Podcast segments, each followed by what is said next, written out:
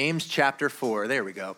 James chapter 4. While you're turning there, I've just got two quick announcements for you. First is that this Sunday kicks off our backpack drive.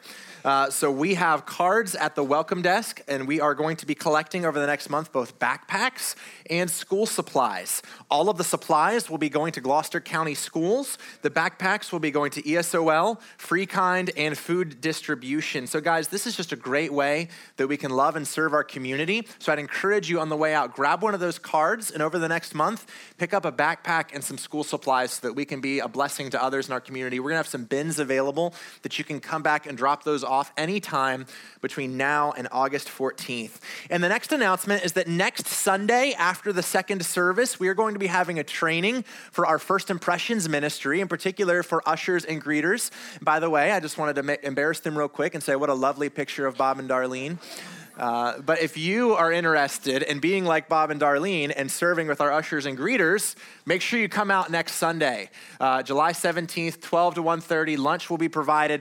That we're really asking all of our current volunteers to be there. And also, if you're interested in serving, guys, this is an excellent ministry. Uh, if you are interested in serving, you've been coming for a little while, you haven't got plugged in, why don't you come and check it out next Sunday after church? We'd love to have you involved with our First Impressions team. All right, so this morning we're in James chapter 4. I want to start by asking a few questions, and please don't answer out loud. I know uh, Scott Owsley was in the first service, so there's less risk in this service of that one. But please don't answer out loud because I don't want this to turn into you know a biblical counseling session. Um, why did you get in a fight with your spouse this week? Why did you lose your temper and yell at your kids this week? Why is there a coworker that no matter what, you just can't seem to get along with? What is it, in other words, that causes conflict in our lives? This is the question that James is asking in this passage of scripture this morning. In a sinful world, conflict is something that all of us experience every single day. These conflicts range from big to small from the bickering of an old married couple all the way to World War II. Conflict is one of the oldest consequences of sin, and in a post Genesis 3 world, we will all experience conflict. There's conflict inside of us as believers, as the desires of the flesh wage war against the desires of the spirit. There's conflict outside of us in our lives. There's conflict on a macro scale in the world. And lest we think in this age of progressive optimism that the world is only getting more and more peaceful, well, consider the fact that if we're just talking about wars alone, the 20th century was by far the bloodiest century in human history, with a death toll from wars of about 187 million. Aside from that, look at divorce rates. Look at the increasing division in our society along social, political, racial, and religious lines. We could keep multiplying examples. But the point is that conflict is something we all will experience in a sinful world, and it ain't getting any better. This text in James is just as relevant as it has ever been. And as followers of Jesus, we need to understand what causes conflict in our lives and what we can do about it how we can be peacemakers. So let me give you the main point of my sermon this morning. Conflict is caused by sinful desires in our hearts and worldliness in our lives. So let's read from the Word of God together James chapter 4, verses 1 through 5. It says, What causes quarrels and what causes fights among you? Is it not this, that your passions are at war within you? You desire and you do not have, so you murder. You covet and cannot obtain, so you fight and quarrel. You do not have because you do not ask. You ask and do not receive because you ask wrongly to spend it on your passions. You adulterous people. Do you not know that friendship with the world is enmity with God? Therefore, whoever wishes to be a friend of the world makes himself an enemy of God. Or do you suppose it is to no purpose that the scripture says he yearns jealously over the spirit that he has made to dwell in us? Let's begin with a word of prayer. Father in heaven, we come now and we ask for your blessing over this time that we're going to spend in your word. Oh Lord, as we read this text, I know that I am immediately convicted by how far I fall short, Lord. I pray that your spirit would come now and through the preaching of your word in all of our hearts would bring about conviction where we fall short and motivation to walk in righteousness and holiness and allow you to do your work in our hearts to mold us into the image of Jesus Christ. For it's in his name we pray. Amen. I want to start by talking this morning about the problem of conflict. The problem of conflict. So, if you were here last week, you, you heard Pastor Collins' excellent message on James 3, verses 13 through 18. And in that text, he talks about the wisdom of the word, that wisdom that comes from God that brings about peace, and the wisdom from the world that brings about disorder and every vile practice. And so he ends in verse 18 by calling us to be peacemakers. So forget the chapter division, because from chapter 3 right into chapter 4 that we're studying today is the same train of thought he's now zeroing in on this disorder and every vile practice, this jealousy and uh, selfish ambition. He's saying, So, what is it that causes these conflicts among you? Let's just dig into the words here a little bit. I did a little bit of nerding out, and I thought this was really cool. So, he says in verse one, What causes quarrels? That's kind of a weak translation because everywhere else that word is used in the New Testament, it's in a military context. It's talking about a battle. It's talking about a war. But then the next word, fights, on the other hand, is used to refer to controversies between people. So I take this to mean both extremes of interpersonal conflict, ranging from a controversy that springs up to an all out battle. This is conflict, large and small. And it doesn't take long when you start reading the story of the Bible for conflict to pop up, does it? Right after Adam and Eve fall into sin, what do they do? They start blaming each other, right? They start blaming each other and they're at conflict with one another. But their kids are better, right? Wrong. Cain and Abel. The next chapter is the first murder. Conflict is one of the oldest consequences of sin. And James is asking the question what is it that causes conflict? And I just want to warn you real quick you're not going to like the answer. You're not going to like the answer because I don't like the answer. Because when we ask the question that I started the sermon with, why did my, me and my spouse get in a fight this week? Why did I blow up on my kids this week? Why can't I get along with my coworker? You know what we say? We say stuff like, because they made me so mad. We say stuff like, I'm just having a bad day and I'm really stressed out. We say stuff like, it's just how I was raised, it's just my culture. That's why I react that way. You know what James says? James tells us that conflict is caused by selfishness. Conflict is caused by selfishness. This is what he says What causes the quarrels and fights among you? Is it not this, that your passions are at war within you? We could say it this way the war inside of us is what causes the wars outside of us. Conflict is caused in our lives by our own passions and our own desires that are at war within us. He unpacks this now in the, in the following phrase.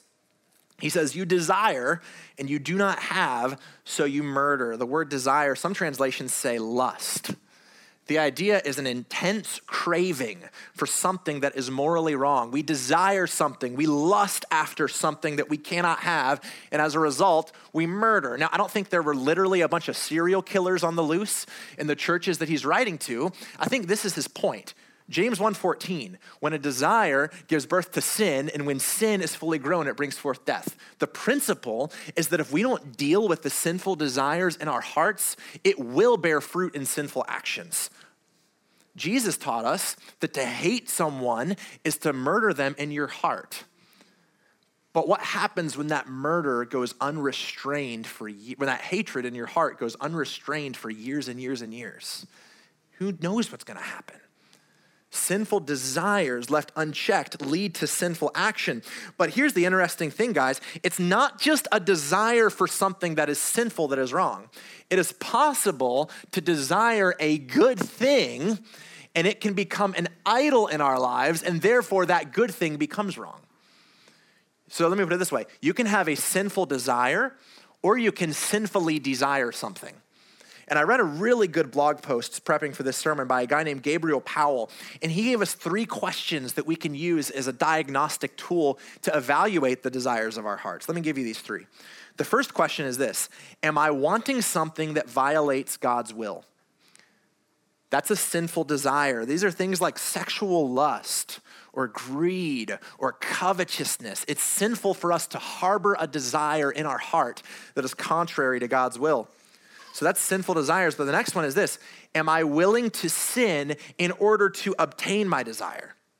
So let's say you have a desire for something, and that's a good thing. That's a right thing. Maybe it's a relationship or a career opportunity or a material possession. Nothing wrong with that desire in itself. But what if that desire becomes so important to me that I'm willing to sin in order to get it? That reveals that my highest priority is my desires, not God's glory. Third question Do I sin when I don't obtain my desires? This means we sin in response to not getting what we want.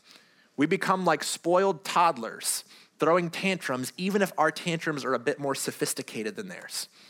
Powell illustrates it this way He says, We want our children to obey, but they don't, so we get angry. We want our spouse to love us in certain ways, but they don't, so we make them feel our displeasure for pastors. We want our church to follow our leadership, but they don't, so we become bitter toward them. And now here's the clincher we desire a spouse or a certain career or an educational opportunity, but God, ouch, but God's providence has not brought it to pass, so we become bitter toward the Lord. See the pattern there?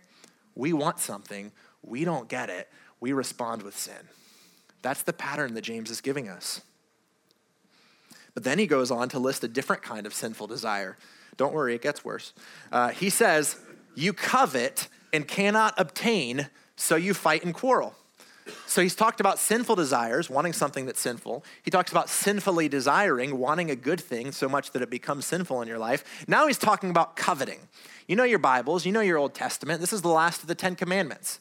The 10th commandment says this You shall not covet your neighbor's house. You shall not covet your neighbor's wife, or his male servant, or his female servant, or his ox, or his donkey, or anything that is your neighbor's. What's the difference in coveting and a sinful desire?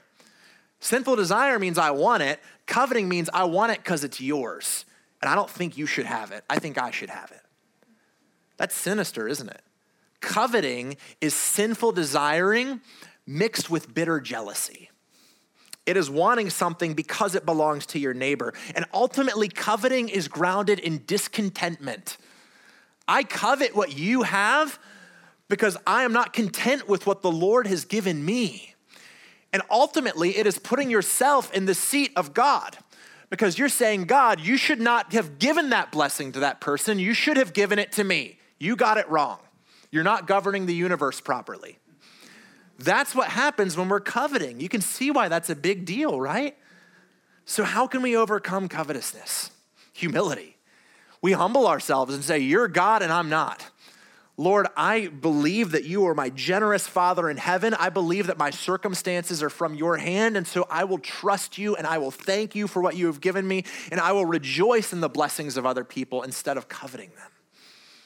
So you covet, you cannot obtain, so you fight and quarrel. So to summarize all of this, guys, conflict, according to James, it's rooted in our selfishness. We fight because we have these desires and we don't get them, and so we lash out. We're like my daughter Hannah. So, yesterday, it was a rainy, nasty Saturday, and we all had cabin fever. We were getting bored in the afternoon. So, what else do you do in Gloucester when you're bored, broke, and it's raining? You go to Ollie's. Uh, naturally. So we went to Ollie's. We spent like $14 on a bunch of random stuff we don't need. Uh, and so we get home, and Megan is pulling st- on the counter. She's pulling stuff out of the bag.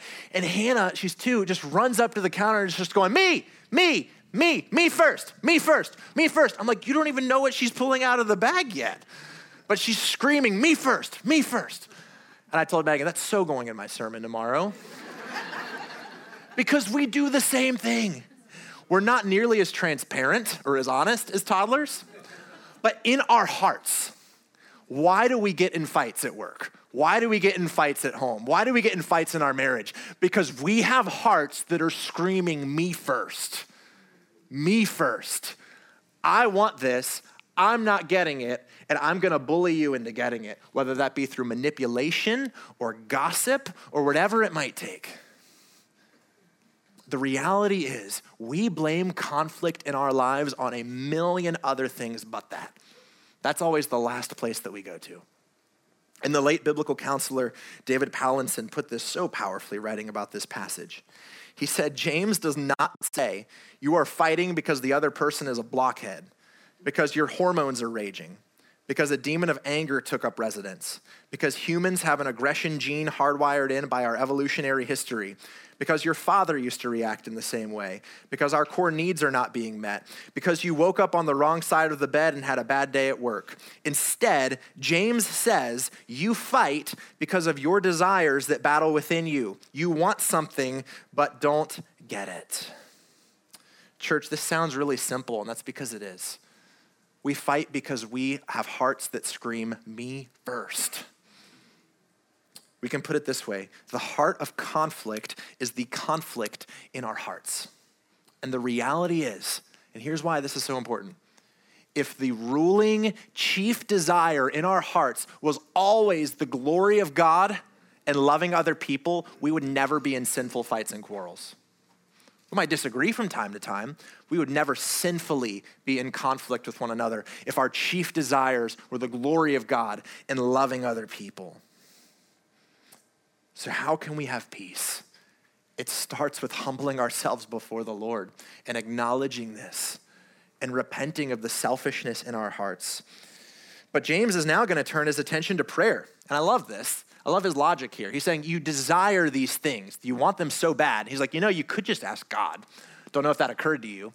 Like, you fight with other people and you quarrel and you covet and you do all of these things. You could just ask God. And he says, You don't have because you don't ask. And even if you do ask from time to time, you're only coming to me when you want something. You're asking with wrong motives. So I think we learn some things that are really insightful about prayer in this text. Let's ask this question together. According to James, why aren't our prayers answered? Why aren't our prayers answered? The first answer is real simple we don't ask.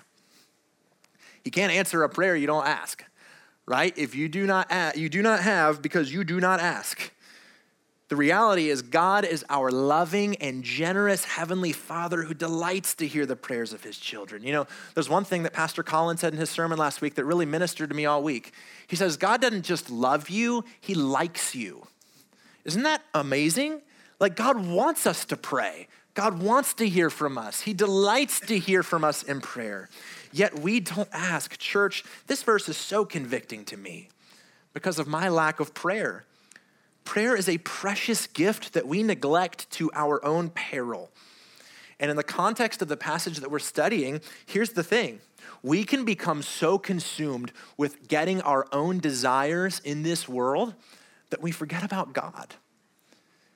Any of y'all ever read Pilgrim's Progress or parts of it? A couple of you guys. Okay. One of my favorite books. You ought to pick it up. Second best selling book in the English language besides the Bible.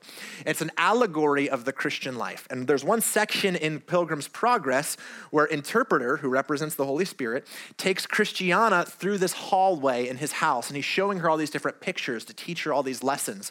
And there's this one picture that Christiana sees, and it's a man, he is bent over like this, and he's got a rake in his hands, a muck rake, and he's raking up bits of straw and sticks and dust off the ground.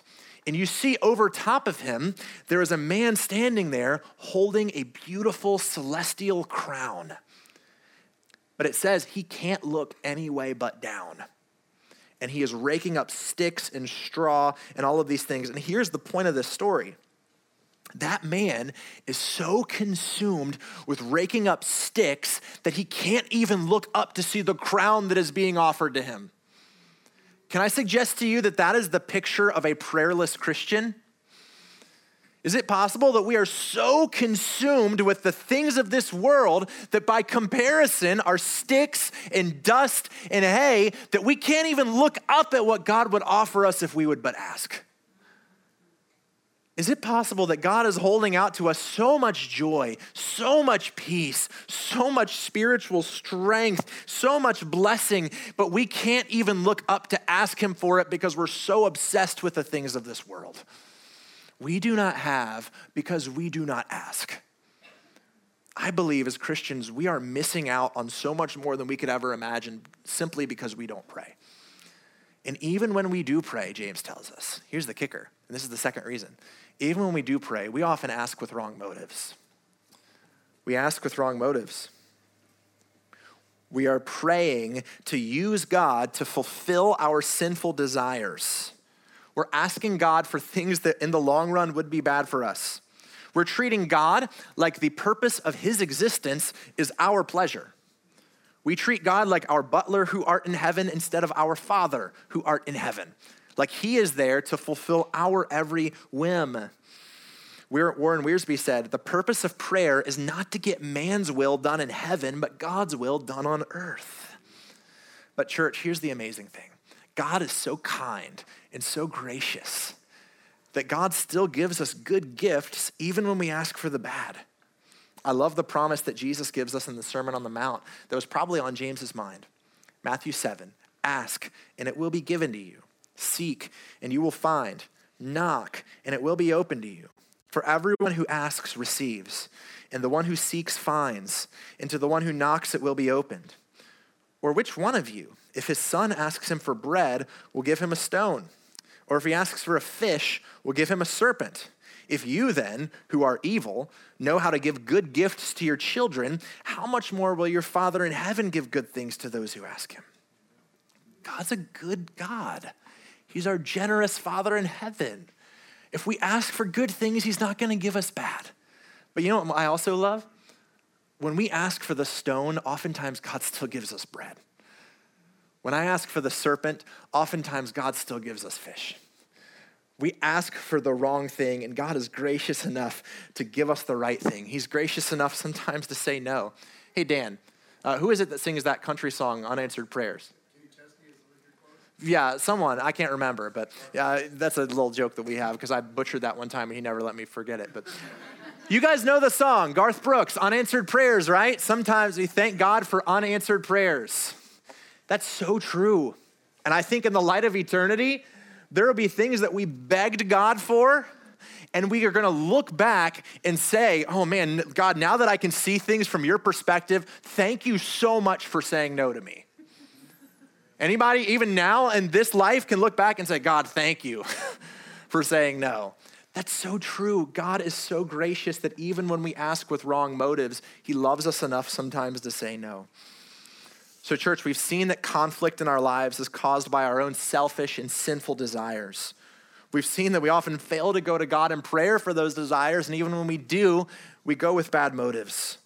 We've seen that the problem of conflict begins in the heart, but it gets worse uh, because there's another problem we got to deal with. Those are the problems inside of us, but there's also some problems outside of us, namely the problem of worldliness. The problem of worldliness. Let's look at verses four and five together. You adulterous people, do you not know that friendship with the world is enmity with God? Therefore, whoever wishes to be a friend of the world makes himself an enemy of God. Or do you suppose it is to no purpose that the scripture says he yearns jealously over the spirit that he has made to dwell within us? Conflict is caused by sinful desires in our hearts, but also worldly influences in our lives. And James, in these two verses, this language is shocking. Like, this is harsh, the kind of language that he is using. And I think he's doing that very intentionally. Let's unpack the language he uses here. First of all, James teaches us that worldliness is spiritual adultery. Worldliness is spiritual adultery. Look at the beginning of verse 4. He says, You adulterous people. The Bible often refers to God, the rebellion of God's people against him using the metaphor of adultery. And the reason for that is that God describes his relationship with his people as one of marriage. In both the Old Testament and in the New Testament, the church is called the bride of Christ. And so, in our idolatry and in our worldliness, we are being unfaithful to our covenant with God. Think about the prophet Hosea in the Old Testament. One of my favorite stories, one of my favorite books in the Old Testament, an incredibly moving book. God had Hosea go and marry a prostitute to illustrate what was happening with the nation as a whole. He's saying, just as my prophet has married a wife who is being unfaithful to him, so Israel. When you bow down to idols and when you are being more influenced by the nations that are around you, you are being unfaithful to me. And James is teaching us when we are friends with the world as Christians, we are engaged in spiritual adultery. Let's be honest for a minute. We do not think of our sin in terms that dramatic, not even close. We say things like, eh, it was just a little white lie. Say things like, it was just a thought. Eh, I had a bad day. I deserve this. If we really understood how holy God is, if we really understood what it cost Jesus to pay for our sins on the cross, if we really understood the magnitude of our covenant relationship with God, that our sin is spiritual adultery, we would take it so much more seriously than we do church. So, worldliness is spiritual adultery. The next thing that James shows us is that we are not to love the world. He says, Don't love the world. He says, Do you not know that friendship with the world is enmity with God? Therefore, whoever wishes to be a friend of the world makes himself an enemy of God. He tells us we cannot be friends with the world. Now, this is really important. This requires some careful theological distinctions that we need to make here. You know, the word world is used in a lot of different senses in Scripture. Let me just illustrate this, how confusing it can be. John 3:16. You guys know it. For God so loved the what? World. God loved the world. 1 John 2:15, same author. Do not love the world. What? Hey, God so loved the world. Hey, do not love the world. What's going on here? Well, the reality is the word world can be used in several different senses in Scripture depending on the context. It can refer to the planet that we're living on.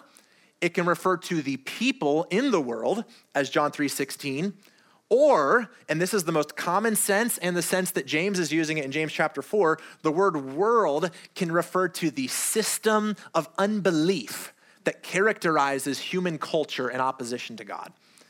It can refer to the lies that pervade unbelieving human culture. Scripture says that Satan is the small g, God of this world, and that the whole world is under his influence. This is how the Bible describes the world in this sense in 1 John 2 15 to 17. It says, Do not love the world or the things in the world. If anyone loves the world, the love of the Father is not in him. For all that is in the world, the desires of the flesh and the desires of the eyes and the pride of life, is not from the Father, but is from the world. And the world is passing away along with its desires, but whoever does the will of God abides forever teaches us three things about the world. First is that the world is characterized by sinful desires. All these sinful desires that we talked about in the first part of the sermon, that's what characterizes the world, right? The, the desires of the flesh, the desires of the eyes, and the pride of life. The world is in opposition to God. It says, if anyone loves the world, the love of the Father is not in him. then finally, the world is temporary, it ain't gonna last forever it says the world is passing away along with its desires. So here's the deal. Here's where I why I'm laboring this point. This is where the rubber meets the road for us as Christians today. We have to be able to distinguish between the system of this world and the people in this world. We have to. Why? Here's what Kevin DeYoung said The people of this fallen world are to be loved. The system of this fallen world is to be categorically rejected. If we cannot understand both of these things at the same time, you and I will not become mature Christians. Church, we are to reject the system of unbelief and lies and sinful desires that are in opposition to God and His Word. We have to. To not do that would be to be friends of the world and to be adulterous, according to James but we are to love and serve the people in this world. There's two ways that we can fall off the horse here. We can become so consumed with a desire to avoid worldliness and so obsessed with our own purity that we neglect to love people and serve people that are in the world. And when we do that, we are failing in the Great Commission. We are failing to be the salt and the light in this world that we are called to be. But on the other hand, we can become, the sw- pendulum can swing, we can become so consumed with a desire to reach people and to love people and meet them where they are that we begin to compromise. To compromise with the lies, with the desires, and with the beliefs that characterize the fallen world system. And we become exactly what James is warning us against namely, a friend of the world. So, can I use a culturally sensitive example to show you what I'm talking about? I mean, I'm asking, I'm gonna do it anyway, but I figured I'd ask first. Listen, guys, it's July now, but what was June in our culture? June was Pride Month. Our culture has a month that is set aside and devoted to what God's word clearly calls sin. So, as Christians, how do we respond to that? What do we do about that as Christians? Again, we reject the lie, we love the person. So let me be very specific here. As Christians, we need to be able to stand firm on what God's word teaches about issues of sexuality and gender while loving and serving people who are believing those lies, who are deceived by them. Can I be even more specific? We've got to be crystal clear, y'all. I don't write the mail, I just deliver it. This book clearly says that homosexual, homosexual activity is sinful and that it's contrary to God's will. But at the same time, we have to be able to love and serve and befriend people who would identify as gay. We have to. We reject the system, we love the person. If we can't do both at the same time, we cannot be mature Christians. And I know there are people who don't think that's possible to do both at the same time. How can you love a person if you disagree with their lifestyle? We have to. As Christians, that is our calling. We reject the lies of the world while loving the people in the world. So, James is teaching us, church, that we cannot be a friend of the world and a friend of God at the same time. To be a friend of one is to be an enemy of the other. We can try to sit on the fence between the world and between God. That fence is pretty shaky. Eventually, we're going to fall off on one side or the other. Jesus said it best. He says, You can't serve two masters. At the end of the day, we must have allegiance either to God or to the world. And listen, guys, it's easy, it's really easy for us in the church to sit inside of these four walls and point fingers at the world about the worldliness of the world. But can I tell you that the worldliness of the world does not grieve my heart nearly as much as the worldliness of the church? Because the world's just acting like the world. We shouldn't be surprised. What should shock us and grieve us is when the church acts like the world. Can I, show, can I say with grief in my heart two areas that I think the American church is often just as worldly as the rest of the world? First of all, oftentimes Christians in the church are just as sexually immoral as the rest of the world. Christian men are addicted to pornography. Christian couples are sleeping together outside of marriage. We know what this book says about purity in that area of our lives, but we don't submit to it. We're more influenced by what the culture says, by what we learn from the sitcoms and the movies than we are from this book. What about our money? We're often just as greedy and just as materialistic as the rest of the world, guys. We go into debt buying toys we don't need with money we don't have, and then we have nothing left over to be generous. To be generous with the church and to be generous with those who are in need. Guys, as Christians, we are called to be different. Why did I pick those two examples? Because it's where we put our money where our mouth is. As a Christian, if our profession of faith has not changed what we do in our bedroom and what we do with our bank account, it's fair to question whether it's changed us at all.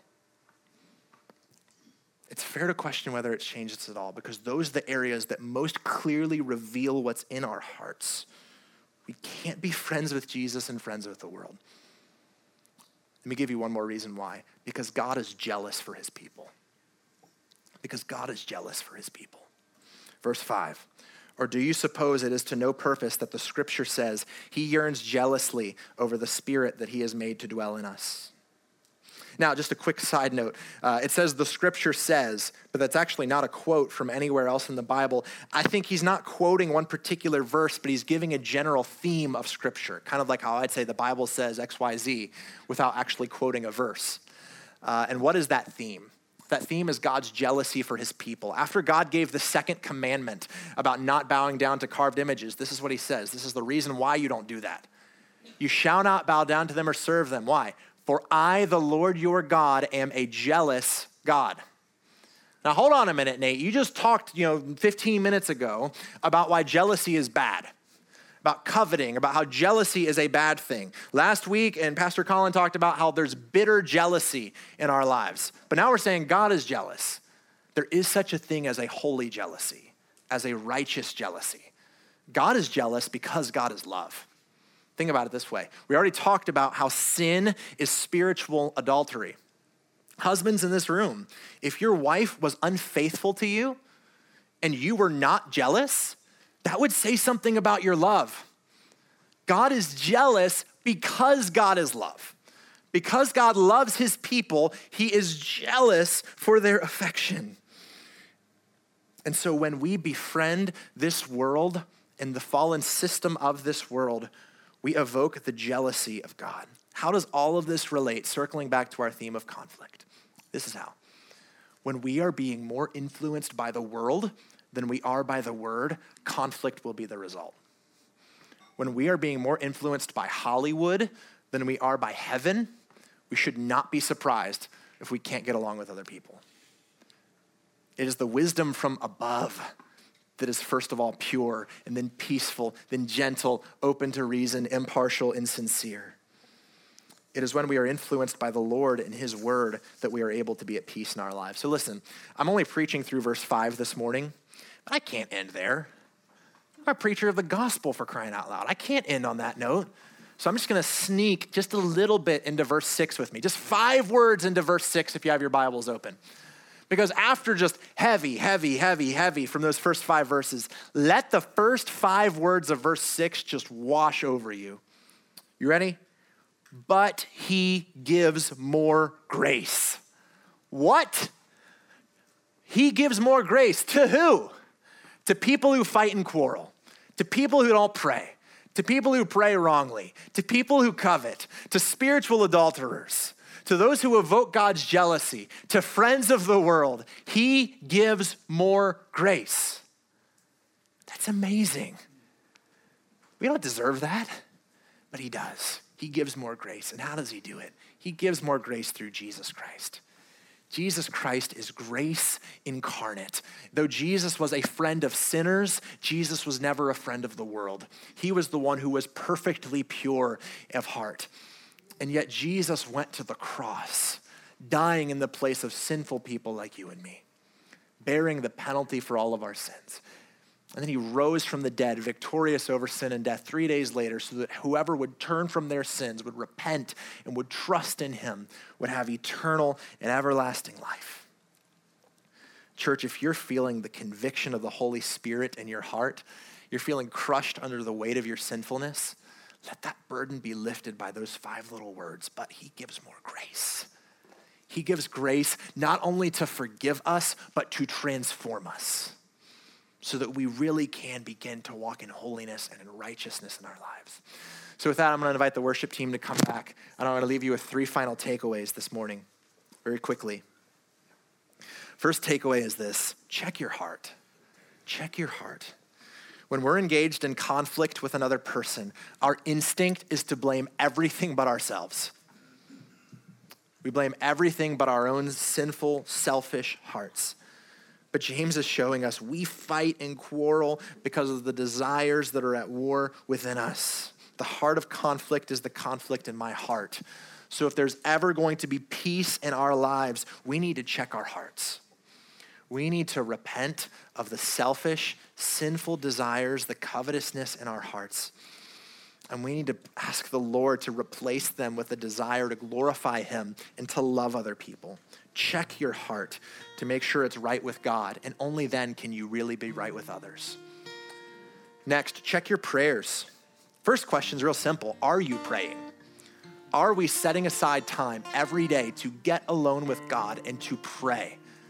Think about all the things you're missing out on because you're not asking for them. Are you praying? Second, uh, when you pray, are you praying, Thy will be done or my will be done? Are we treating God like a vending machine? You know, we pop in the right prayer, He pops out the right blessing. Thank you very much. Have a nice day. Are we treating God as if He exists to give us what we want in response to our prayers? Or are we viewing prayer as the privilege that we have to come boldly before the throne of grace and cast our cares upon the creator of the universe, knowing that he not only loves us, but he likes us and he wants to spend time with you? That's the blessing of prayer. Let's check our prayers and learn how to view them as an opportunity to commune with the God of the universe. Finally, check your friendship. And I don't mean friendship in the sense of the people that we're friends with, though that's important too. I'm using it in the sense that James uses it when he says being a friend of the world. Church, we cannot be a friend of the world and a friend of God. Like I said, we can try to sit on that fence, but it's a shaky fence. We'll fall off on one side or the other. We cannot serve two masters, Jesus says. We are to reject the system of lies, of unbelief in this world and pursue holiness and righteousness in our thinking, in our desires, in our values? Are they lined up with God's word and will or with the world? What the world tells us we need, what we should want, how we should feel, what we should think. We need to have our minds renewed by scripture daily. So let me encourage you to do some self examination. How am I being influenced by the values of our culture? By the thinking, by the worldview of our culture, and how do I need to have my mind renewed by God's word? So, church, I know this has been a heavy sermon this morning. It's been heavy for my own heart, but listen, we need it. We need it. If we're ever going to have peace in our families, in our marriages, in our church, we've got to get rid of the sinful desires in our hearts and the worldliness in our lives. And when we do that, I believe that God can do amazing things through us for the cause of the gospel. Amen. Let's close with prayer. Lord, we love you. Lord, we confess that we cannot do what we just talked about apart from you. So I ask even now that your Holy Spirit would fill us, would convict us of our sin, would challenge us and motivate us to be the people that you have called us to be. Lord, we love you. We ask for your strength as we go from this place to love you and to serve you with every breath that we have. In Jesus' name we pray. Amen. Let's stand and go out singing.